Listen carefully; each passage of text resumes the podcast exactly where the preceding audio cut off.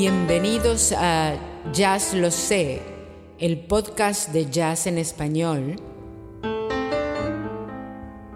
producido por Alejandro Gugliucci. Cool Jazz, Jerry Mulligan y Chet Baker.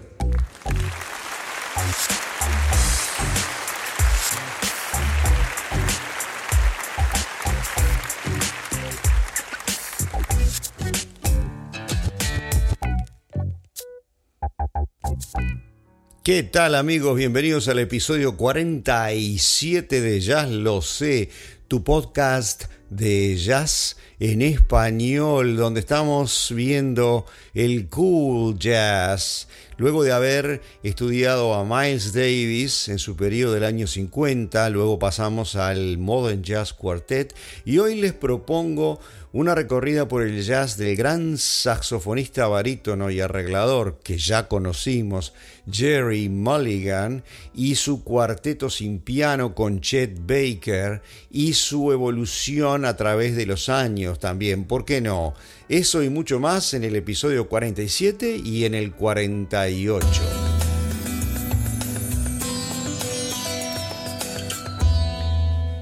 Jerry Mulligan llamado Gerald Joseph Mulligan. Nació en el 27 y murió en el 96. En su saxofonista blanco, compositor, arreglador, eh, famoso como el sonido, el sonido suave, el sonido, el sonido diferente a los otros saxos barítonos que lo precedieron que eh, le impartió al jazz un sonido cool y que además con sus arreglos contribuyó al desarrollo de la música de Miles Davis, como vimos en el noneto del Birth of the Cool. Y entonces hoy, hoy nos proponemos recorrer más en concreto la carrera de Jerry Mulligan.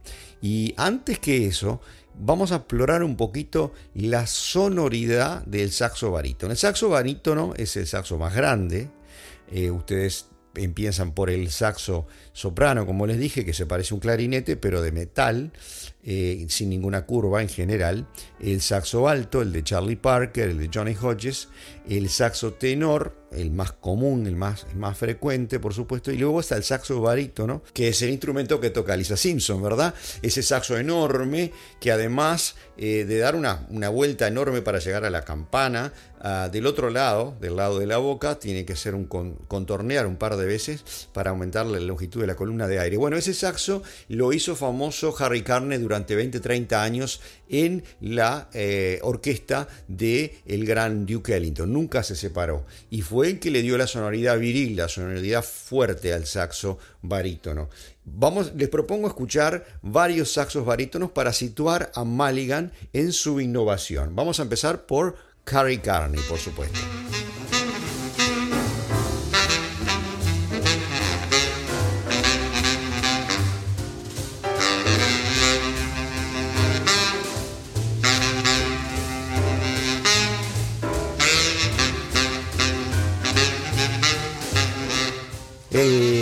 Sonido viril, el sonido fuerte, el sonido profundo de Harry Carney que dominó la escena del saxo barítono en el jazz, en la orquesta de Duke Ellington siempre, eh, hasta mediados de durante 20 años, hasta el fin, mediados de, la, de, los, de los años 40, cuando viene el bop. Y ahí el que surge el que toma lo que hace, lo que hace Charlie Parker eh, en el alto. En el barítono es un, eh, es un judío ruso, eh, el gran Serge Shalov, también con una, con una sonoridad fuerte, viril.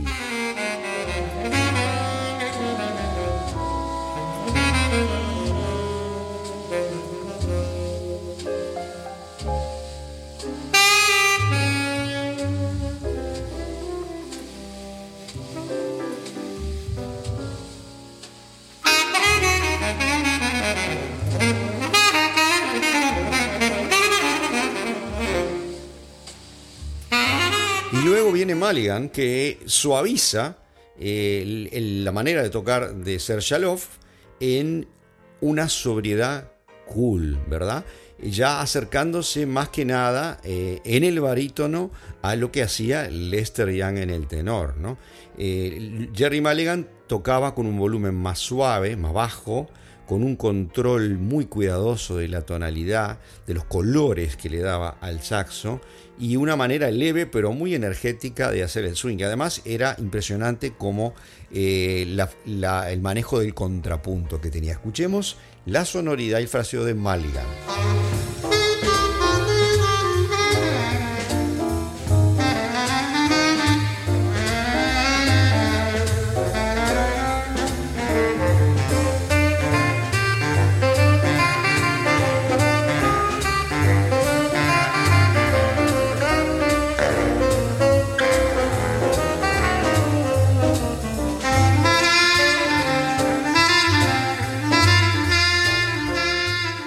Aquí en el tema Let's Fall in Love escuchamos sonoridad y fraseo de Mulligan y eh, el entrelazado con el saxo tenor de Stan Getz, otro de los grandes saxofonistas blancos, típico del sonido cool del saxo tenor. Y hubieron y hay una enorme cantidad de otros saxofonistas barítonos que, eh, por ejemplo, vamos a ejemplificar en Pepper Adams, que vino después de Mulligan, también un saxofonista blanco, que ya también busca un sonido mucho más hot.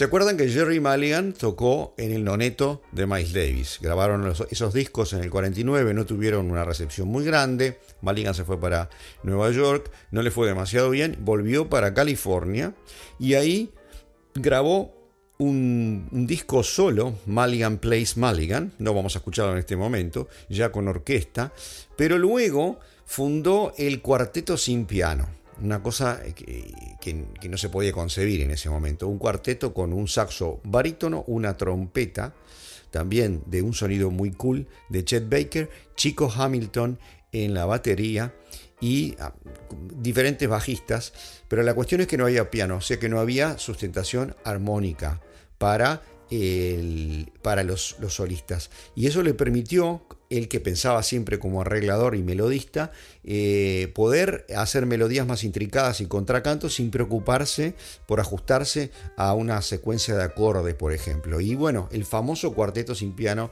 de Jerry Mulligan, que duró bastante poco y que tiene esa sonoridad cool por excelencia y esa maravillosa eh, combinación de una trompeta muy suave, la de Chet Baker, y el contracanto del saxo barítono y las composiciones, en muchos casos, del propio Jerry Mulligan. Vamos a empezar a escuchar al cuarteto sin piano por allá por el año 52-53.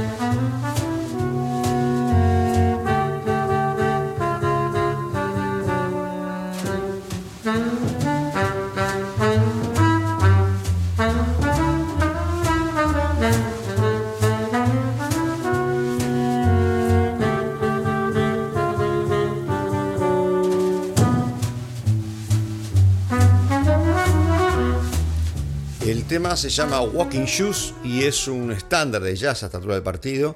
Es eh, de Jerry Mulligan para que empiecen a escuchar la sonoridad cool de esta combinación original de esta trompeta y ese saxo barítono sin, sin el recurso de un piano. Y otro que donde les quiero mostrar la riqueza del contracanto de Mulligan es Lullaby of the Leaves, em, canción de cuna de las hojas.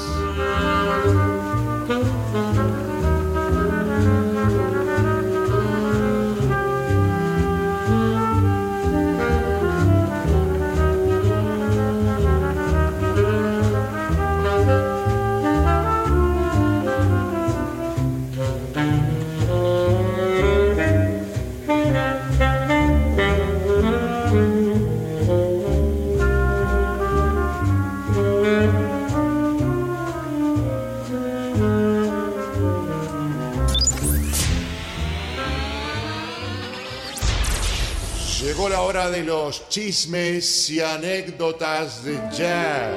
Y la primera tiene que ver con la formación del cuarteto sin piano, que tiene sus elementos fortuitos también. Resulta que Maligan estaba tocando en California, en Los Ángeles, en el The Hague, el lugar donde estaba tocando, y ah, primeramente estaba como número principal Errol Garner, el gran pianista, el compositor de Misty, ¿verdad? Bueno, pero mm, lo sustituyeron por eh, Red Norvo, un vibrafonista, y por lo tanto sacaron el gran piano de, eh, del club. Entonces, cuando Maligan, que ya estaba tocando un poco con uh, Chet Baker, eh, decidió qué hacer con la sesión rítmica, ya no había más piano en ese club, eh, ahí se le ocurrió explorar una idea que ya tenía, eh, ¿verdad? Que era la de eh, trabajar el cuarteto sin un piano y entonces ver cómo hacían esas armonías contrapuntuales con Chet Baker. Chet Baker es un, es un trompetista nacido en Oklahoma, en el medio de la nada, pobre. muy bien parecido, con una sonoridad como la de Miles Davis, digamos, suave, eh, en, el, registro medio de la trompeta. Para algunos en algún momento se dijo casi femenina, pero en realidad eso no es un insulto, más bien es un, es un elogio por la capacidad que tenía de interpretar en esa trompeta casi lo mismo que cantaba. Él también cantaba, cantaba con poca voz, con increíble gusto, en una manera completamente cool. Ese era, era Chet Baker. Vamos a hablar más de él eh, más adelante.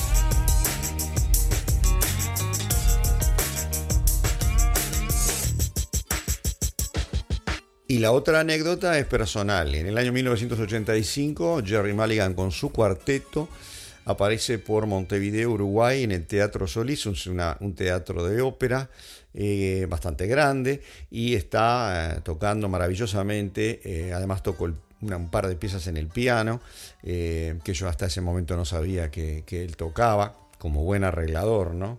Y eh, la anécdota es que estando el, tipo parado tocando el barítono, de repente aparece un murciélago desde atrás eh, de bambalinas, se manda un vuelo alrededor de la orquesta, le pasa bastante cerca a él, él continúa, sigue tocando, pone cara de incrédulo, lo mira y lo acompaña con el saxo barítono y no pasa más nada.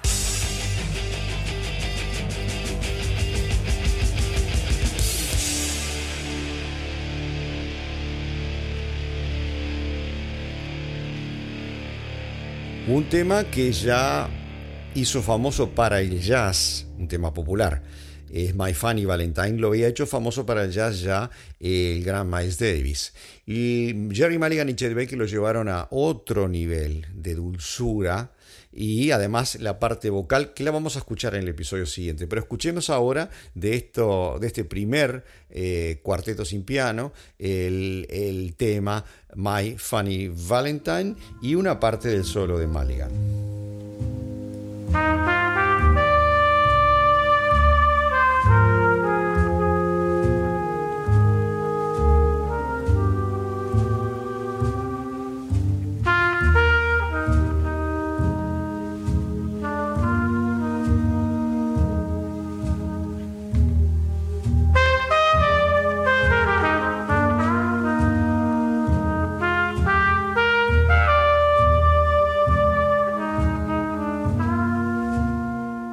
Es increíble la dulzura y la tristeza que transmite la sonoridad en el registro medio de la trompeta del gran Chet Baker. Vamos a escuchar una partecita del solo de Jerry.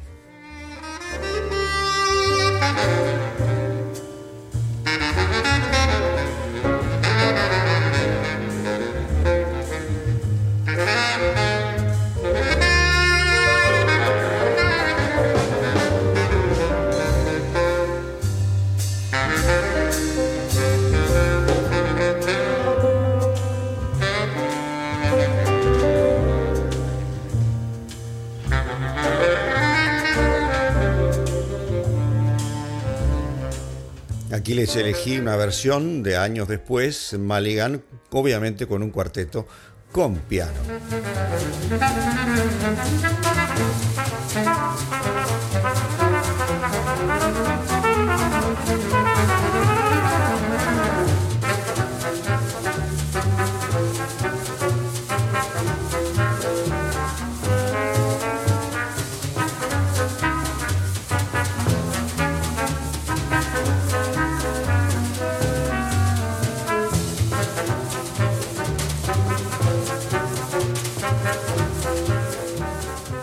Claro, el clásico T for two, T para dos.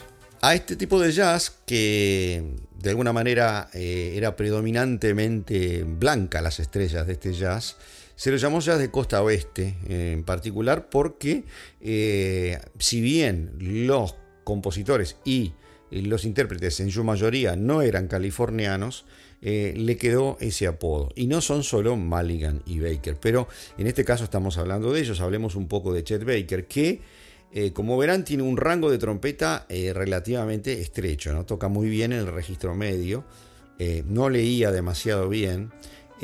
pero su capacidad, y no componía, pero su capacidad de desarrollar líneas melódicas improvisadas era, era muy singular, impresionante, y con una profundidad y con una dulzura eh, casi dolorosa, ¿verdad? Además, era un tipo muy bien parecido, lo cual atraía en, tanto en los conciertos como en las tapas de los discos. Y Chet Baker eh, rápidamente se separó de Jerry Mulligan. La historia es que eh, Jerry Mulligan ah, tenía un problema de heroína, lo agarraron y lo pusieron en un campo de, recuperación durante seis meses. Y en ese lapso, Chet Baker eh, se transformó en una estrella solista. Cuando Mulligan volvió, no tenía más a Chet Baker. Tuvo que conseguirse otro trompetista. A veces fue Art Farmer, otras veces fue Bob Brookmeyer, Bob Brookmeyer, que tocaba un, un trombón a válvulas y Chet Baker siguió su carrera solo con altos y bajos porque también tenía graves problemas de, adición y de, alcohol. Y vamos a hablar más, más eh, largo y tendido en el episodio siguiente. Pero simplemente digamos que se dedicó a tocar y retocar este repertorio. No le interesaba ninguna cosa eh, innovar sino que refinaba esta manera muy particular de tocar la trompeta. Vamos a escucharlo cantar y vamos a escucharlo eh, tocar la trompeta en reuniones que luego empezó a hacer periódicamente con, con Jerry Mulligan a lo largo de su historia y muere trágicamente y en forma no demasiado aclarada, eh, se cayó o lo tiraron de, de un balcón de un hotel en el año 1988. Pero ahora pasemos a cosas agradables. Vamos a escuchar al gran Jerry Mulligan muchos años después con Billy Taylor, un eximio pianista, y vamos a ver el entrelace entre estos dos instrumentos, piano y saxo barítono y nada más. Y el tema All the Things You Are de Jerome Kern, todas las cosas que tú eres.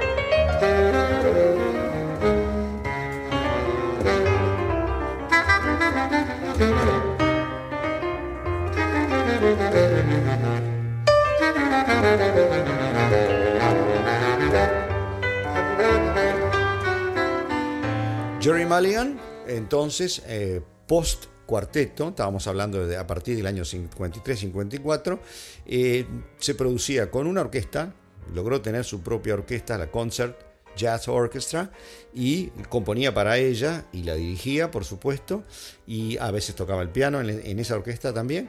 Y además eh, tocaba con ah, su cuarteto, con diferentes formaciones, y por supuesto le encantaba eh, tocar con cualquiera, con cualquiera de los grandes, por supuesto.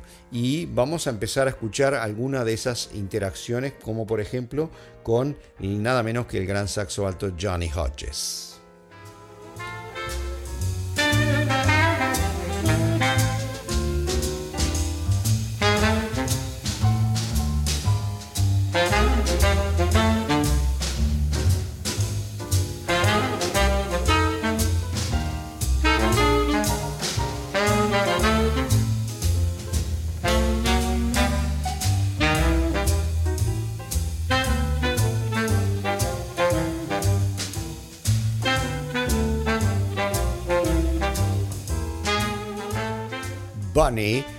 Con Jerry Mulligan en barítono, Johnny Hodges en saxo alto. Y hablando de saxo alto, el otro gran saxo alto del cool jazz es Paul Desmond, un saxofonista blanco famoso por el cuarteto de Dave Brubeck y Maligan tocó muchas veces con ellos. Incluso Maligan sustituyó a Paul Desmond cuando éste se largó por cuenta propia en el cuarteto de Dave Brubeck. Pero vamos a hablar del cuarteto de Dave Brubeck y de Maligan y de Paul Desmond en particular más adelante. Ahora escuchemos a Paul Desmond, saxo alto, cool, con Jerry Maligan en Line for Lions, una de las composiciones típicas de Maligan que se transformó en un estándar de jazz.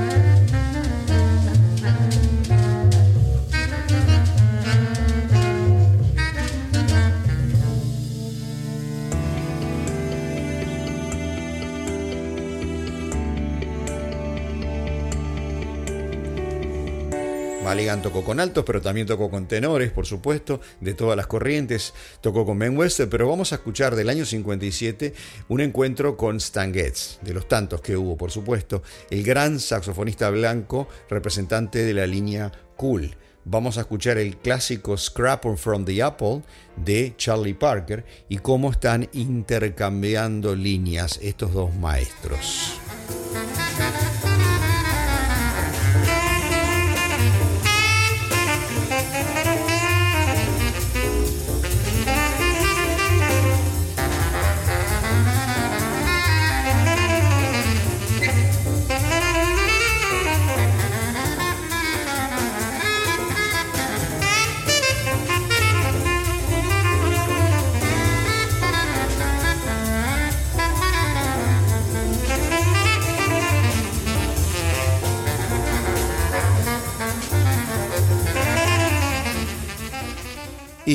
También tocó con Thelonious Monk, nada menos. Escuchemos un fragmento de Straight No Chaser de Thelonious.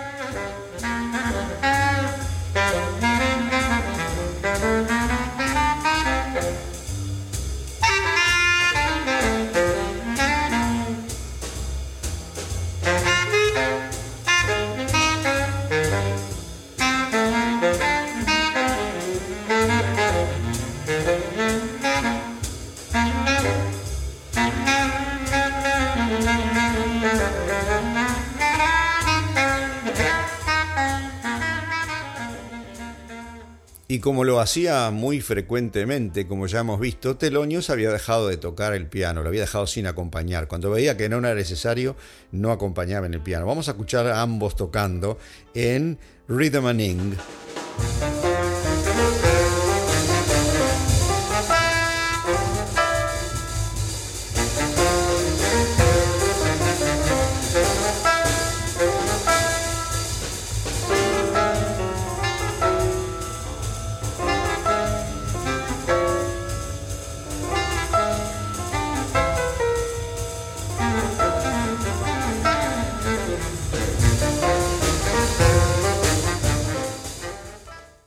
Clásicos temas compuestos por Jerry Mulligan se llama Festive Minor. Vamos a escuchar una grabación de su sexteto donde había vuelto el gran Chet Baker.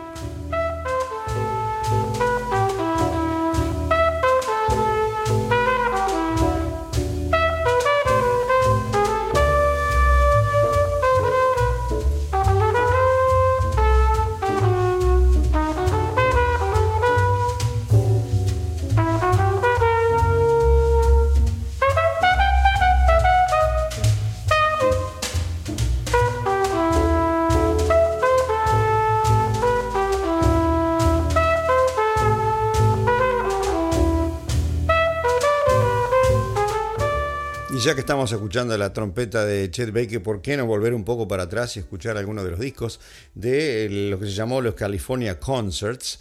Eh, en la primera época del cuarteto. Vamos a escuchar Making Whoopi y como siempre el contrapunto entre estos dos.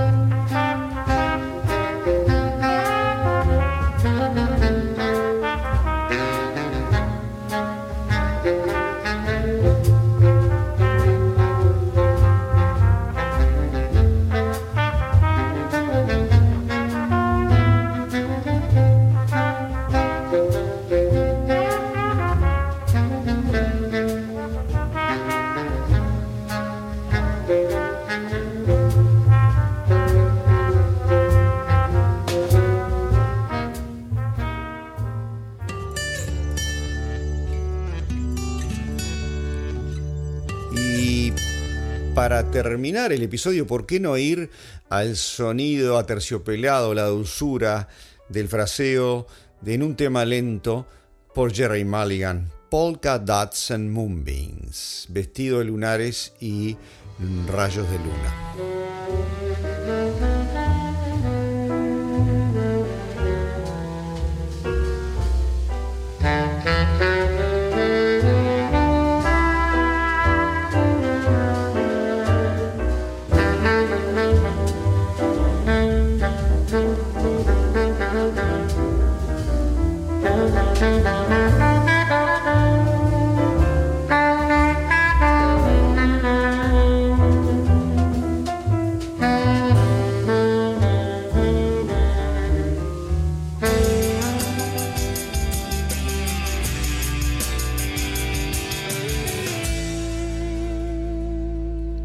Y así amigos llegamos al final del episodio 47 de Ya lo sé, tu podcast de jazz en español, donde estuvimos hablando de Jerry Mulligan, el cuarteto sin piano, parte de la carrera posterior de Jerry, algunos de los reencuentros de este cuarteto. Estamos siempre hablando del jazz cool y del jazz de costa oeste. Si me acompañan en el episodio 48, continuamos con la carrera de Jerry Mulligan, con algo de la carrera de Chet Baker y sus reencuentros, pero no nos podemos ir así, porque también termina el año 2020, año difícil y un año en el que empezamos esta aventura de Jazz Lo Sé, tu podcast de jazz en español. Y se me ocurre hacer un homenaje de jazz a la despedida del año y desearles lo mejor para el año 2021. Ustedes saben que hay una canción tradicional escocesa que tiene una letra compuesta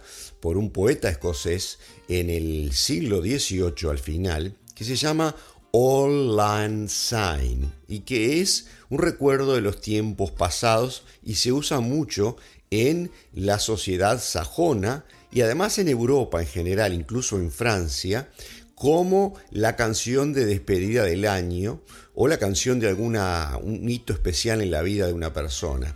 Vamos a despedir este año con All Line Sign por la orquesta de Duke Ellington. Muchas felicidades y lo mejor para ustedes en el 2021 con muchísimo más Jazz Lo Sé y con muchísimo más Jazz Lo Sé Standards.